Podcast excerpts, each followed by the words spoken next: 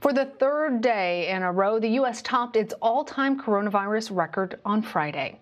New cases in a single day have topped one hundred fifty thousand. Tragically, this has been the deadliest week of the pandemic so far in Australia. Brazil is the epicenter of the pandemic in Latin America. It has over one point six million cases and over sixty-four thousand deaths. Some experts actually think Brazil is on track.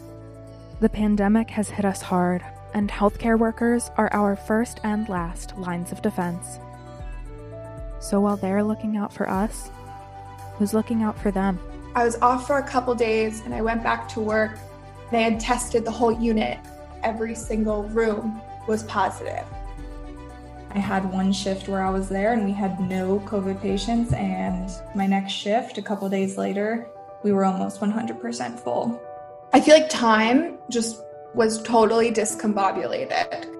They would be doing fine and then they would decompensate so quickly.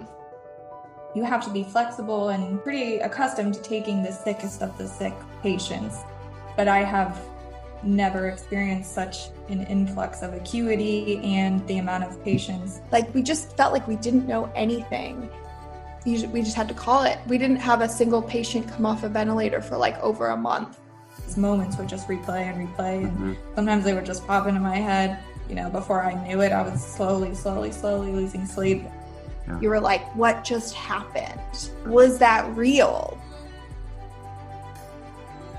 Thousands of healthcare workers have lost their lives fighting COVID nineteen. Thousands more will have to live with what they've seen.